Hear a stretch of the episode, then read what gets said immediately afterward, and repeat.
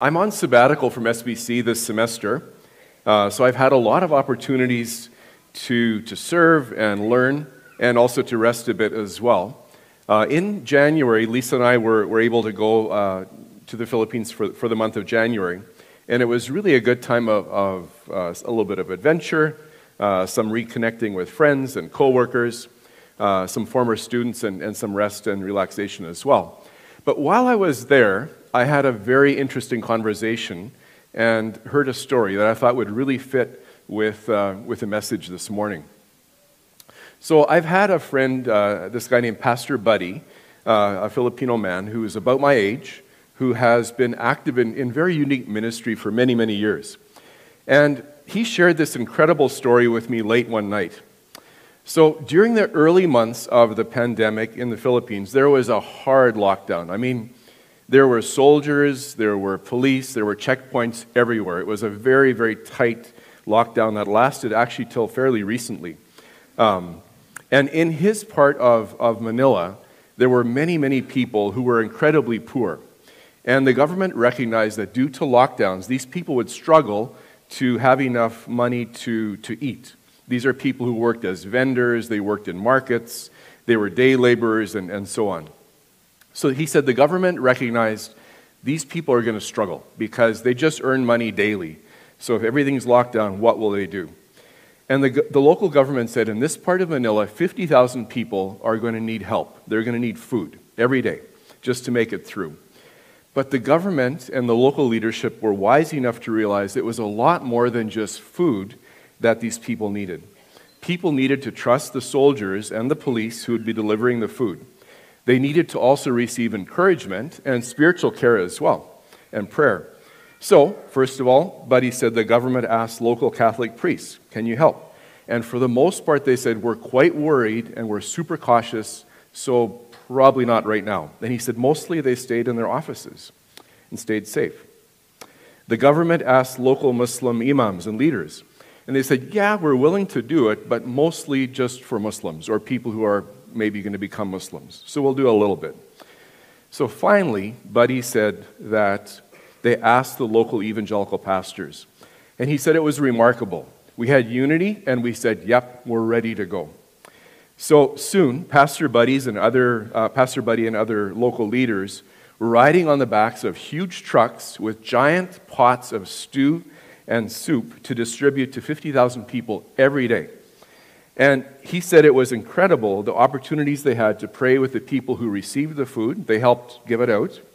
He said they had opportunities to pray and share the good news of Jesus with the soldiers who were driving these trucks and cooking all this food in huge facilities. They prayed with the police. They prayed against fear, and they prayed for hope in Jesus. And of course, they prayed for encouragement for all who were struggling with fear and, and those people that were super poor who were receiving the food. Pastor Buddy shared with me that by the end of this time of food distribution, people knew these pastors. They knew who they were. They recognized that they were united, that they had common purpose. And they knew that pastors were like the hands and feet of Jesus.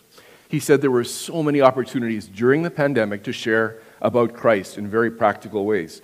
But he said we had to actually overcome some of our own fear and the strangeness of suddenly being embedded in the military and local police who don't always have a very good reputation. But he said, a lot of people are coming to us now as things have opened up. And he said, the, the funny challenge that we have now is because we also weren't super wealthy, is we weren't able to pay rent on our buildings and churches anymore. So we're kind of just pastors that are still just roaming around in communities. We don't have buildings. We can't, we need to find them again and places to go. So I thought that was an incredible story about unity at kind of some of the ragged edges of, of some of the things that happened during the pandemic. But he would say, and he said to me, it was this cool opportunity to be the hands and feet of Jesus in a united group of pastors. He said, We don't always agree about everything because we're from all these different backgrounds. But during that time, we worked together, and we're still working together. Today is Palm Sunday.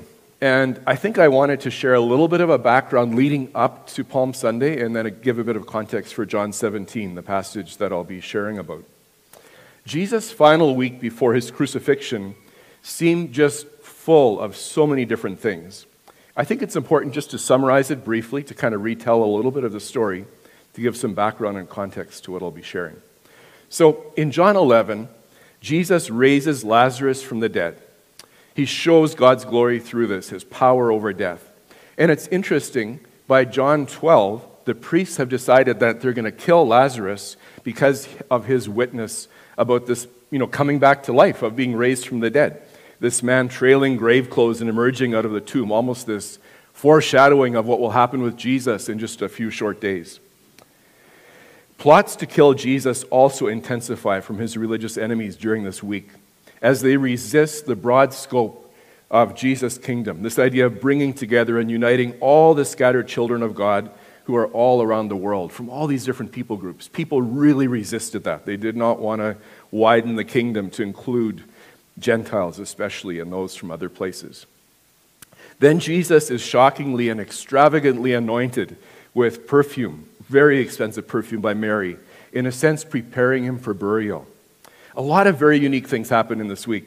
And then in John 12, of course, the, the theme of today, in certain ways, with Palm Sunday, Jesus rides into Jerusalem on a donkey, perhaps at the height of his fame and popularity among the common people. People are already in the city. These pilgrims are there in Jerusalem in huge numbers for Passover. And they lay down palm branches ready for the conquering king who comes in the name of the Lord. They hail uh, and give glory to the king of Israel. And Jesus fulfills this prophecy where it says, Don't be afraid, people of Jerusalem. Your king is coming riding on a donkey's colt. So many things have happened in this one week. Huge crowds now are welcoming Jesus and waving these palm branches, welcoming him into Jerusalem. They were there probably because of his miracles, his power, and even the way that he raised Lazarus from the dead. Imagine a king who could raise people from the dead, just the incredible power that Jesus had demonstrated. There was unity in that crowd on Palm Sunday because they wanted to crown Jesus king. Then the story moves on in John, Jesus starts to share more hard truths about his imminent death. And the people struggle to believe. They don't want to really hear that story. Hearts are hard, eyes are blind. This is revealed as people uh, didn't really want to follow the kind of king that Jesus said he would be a king for all peoples. That was really hard for people to accept. They wanted a Jewish king, they wanted a Messiah, but he would be for all peoples. But he would also be a suffering king one who would be crucified, and then remarkably rise from the dead, emerge from the grave. Jesus washes his disciples' feet, and he shows them the nature of a servant leader. They eat the Last Supper together. There's this betrayal by Judas, constant reminders of Jesus pointing to his Father's glory, and then some key teaching to his disciples about what ministry would look like once he was gone.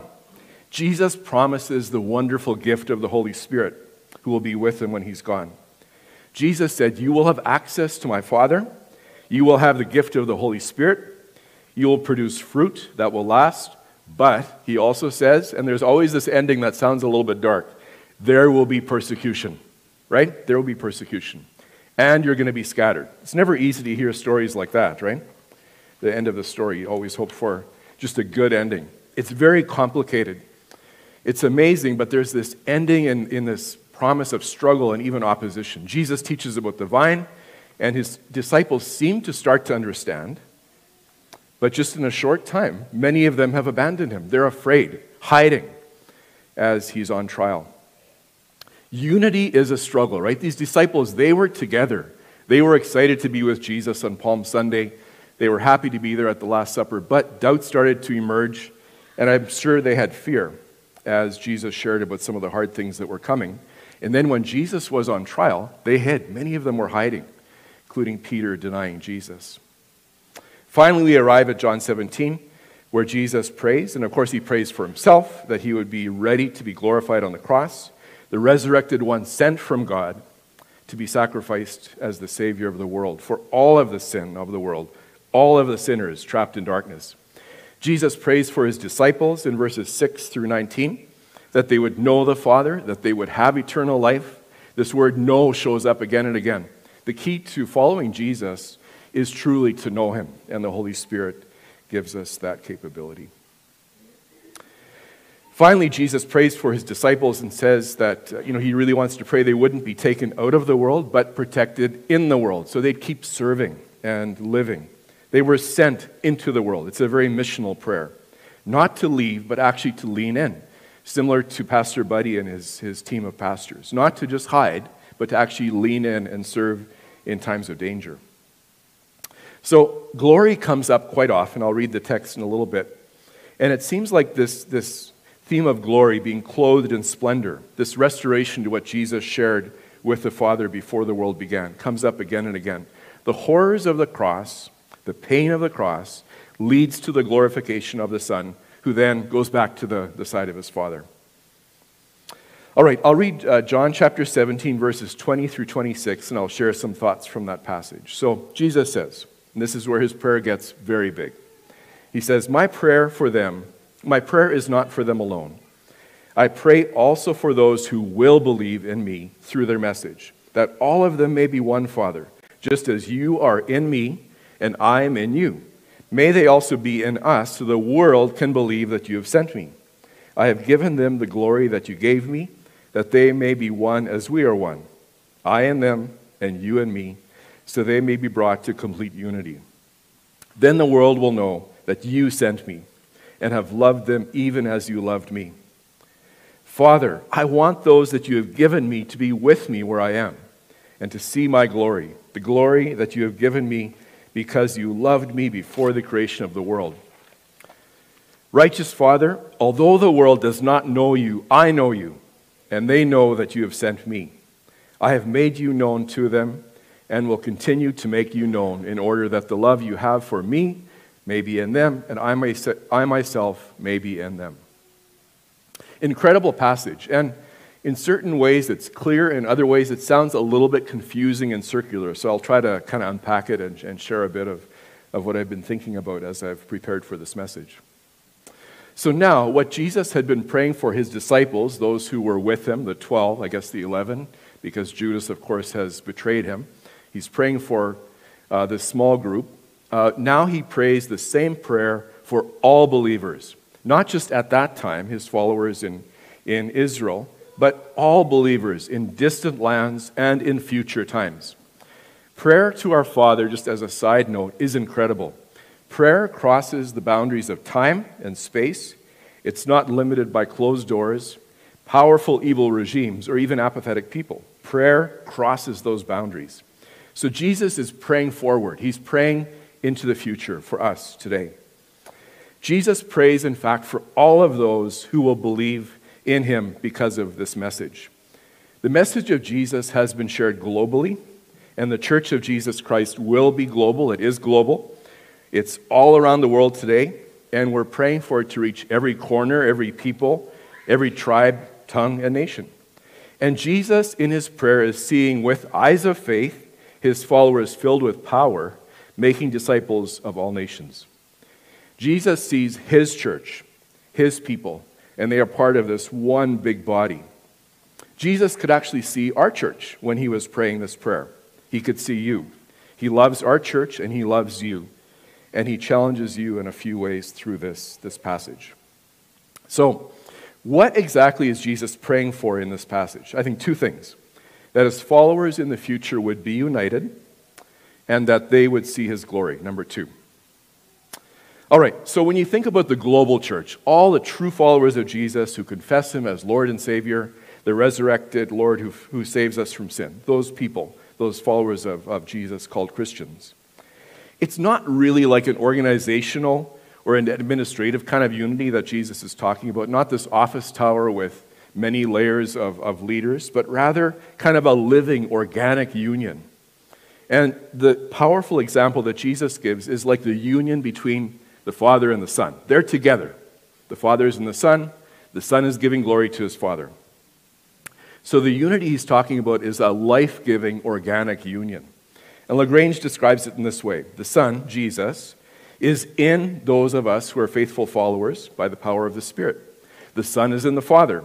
So because of Jesus, and by Jesus, the faithful are also in the Father. So there is this Trinitarian circle that's, that's so powerful and mysterious. This union that Jesus talks about, this unity, is based on divine love.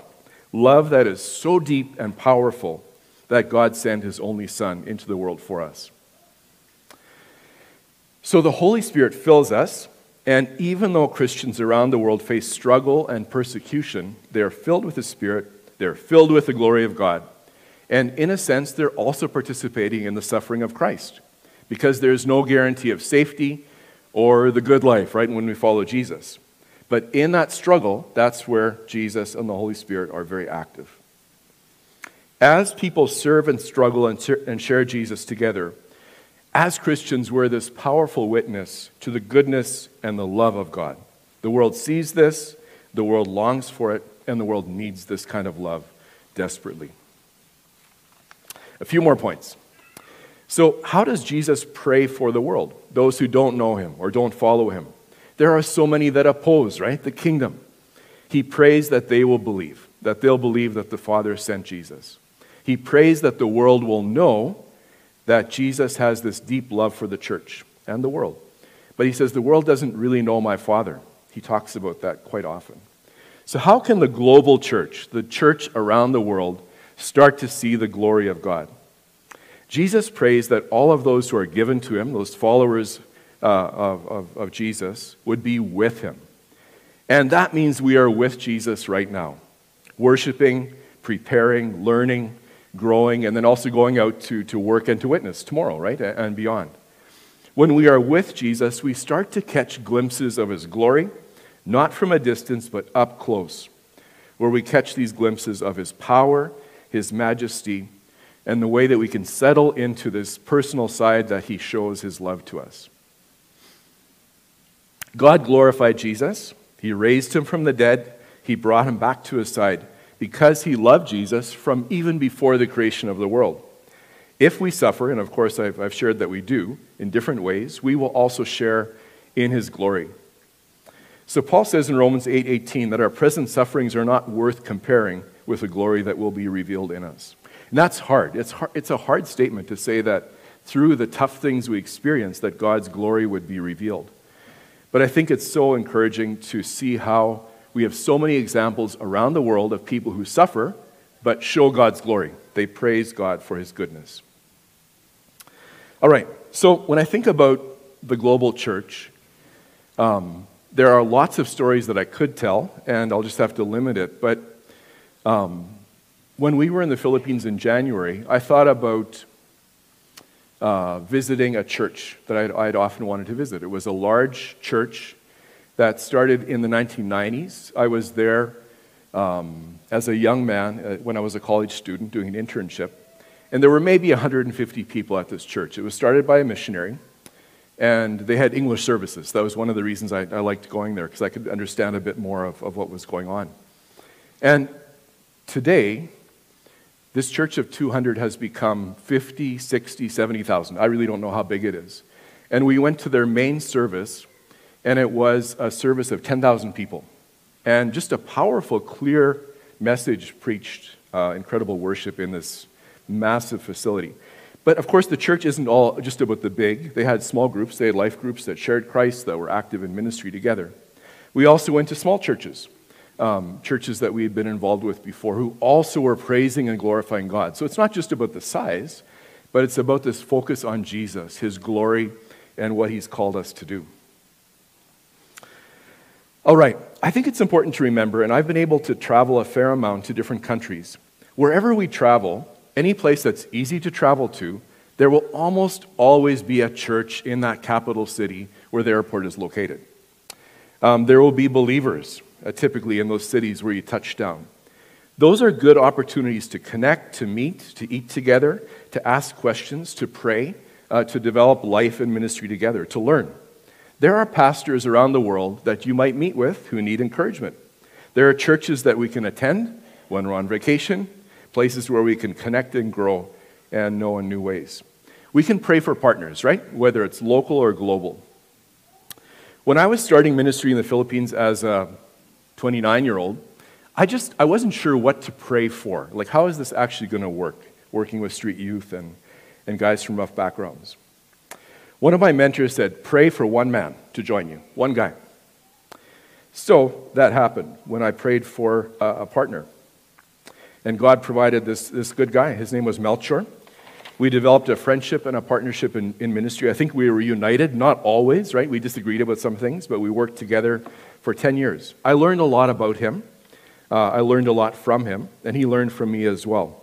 We were the same age, um, and we just we clicked. Like God provided the right person for me to work together with as, as we started ministry together. Together, and as much as we could, we were working in, in unity with each other. We worked out. We worked with some, some really rough guys, uh, guys who struggled with drugs, with brokenness and conflict. If I was by myself, I could not have done that for 10 years. But God gave me a key partner, a person to do it together with. So, unity, even at the personal level, led to ministry that led to changed lives. And I hope it was also an example, not just to our teams, but to the guys we were reach, reaching out to. And we had a lot, of, a lot of times of humor.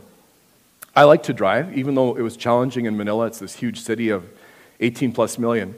But often I would drive, even the Mel- Melchor could have as well. And inevitably, the cops would pull us over. And they'd look in, they're like, what's going on here? A Filipino rider and a, like a white driver. And he would always joke. This is the, the classic joke. He said, yeah, I've got a white chauffeur. I'm elite. You know, it was kind of that. So we always had some good laughs about that. They're like, what? And they'd, oh, okay, you're joking. So we talked to them, and, and usually they'd let us go on our way. But yeah, so we had lots of, lots of good times together. All right, but right now, today, in, in this context, here in our church. So remember that the Holy Spirit speaks to us today and He will also be stirring in you and giving you ideas of how you can live out this unity that Jesus calls us to pursue. There are a few obvious ones. I would say uh, part of showing unity as a body is welcoming newcomers to our church uh, at a few different levels, right? Different spaces and places in the foyer, in the service, and prayer. As we worship together, we show unity. As we eat together later on, that shows unity. But also invitation. Invite people to join us, to check us out. Introducing people to our pastors might mean something, right? People of faith and also those who are on a faith journey. VBS is this opportunity to show unity, uh, that we're finally able to do it again, where we can work together with other churches. So that's a good way to, to live out this passage. Worship in the city is maybe an easy one. You can just go and attend and worship together with a wide group of churches. The EMC conference is happening in June. It does take out a little bit of time, I recognize that, but it's worth meeting brothers and sisters uh, and sister, you know, brothers and sisters from other EMC churches. And it's in Rosenort this year, so it's not that far away. You can actually go out and attend. Refugee support and partnership. It's more than just thoughts and prayers, right? Like we can say that, but to actually do things, to share, to give, and to support as this family arrives. Keep praying for them. Be the hands and feet of Jesus. EMC missions.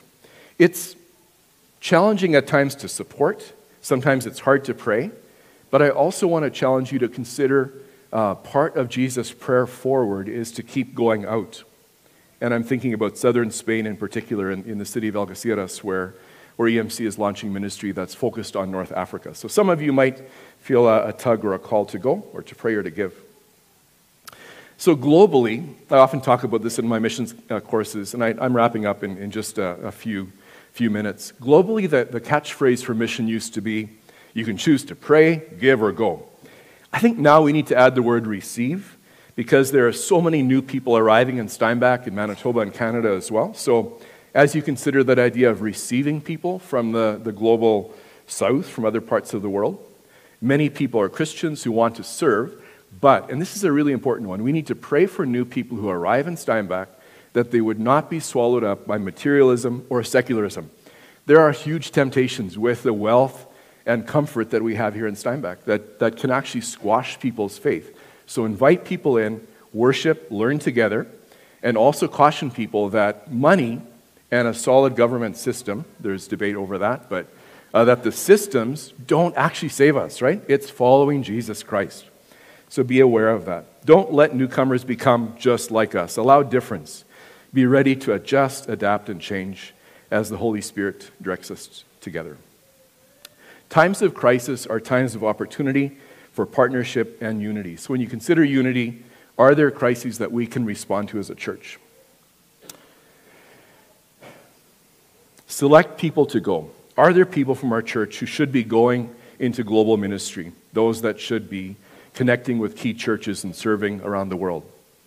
All right, so in conclusion, Jesus calls us to be united, to show people around us examples of the love of the Father. He encourages us to reflect the glory of God in such a bright way that people start to long and desire to follow Jesus. So I'd encourage you pursue unity with other Christians in good times, pursue unity with other Christians in the hard times. Christian unity leads to open eyes, open hearts, and healthier churches. Jesus prayed for this more than 2,000 years ago, and he is still praying for you today. Thanks.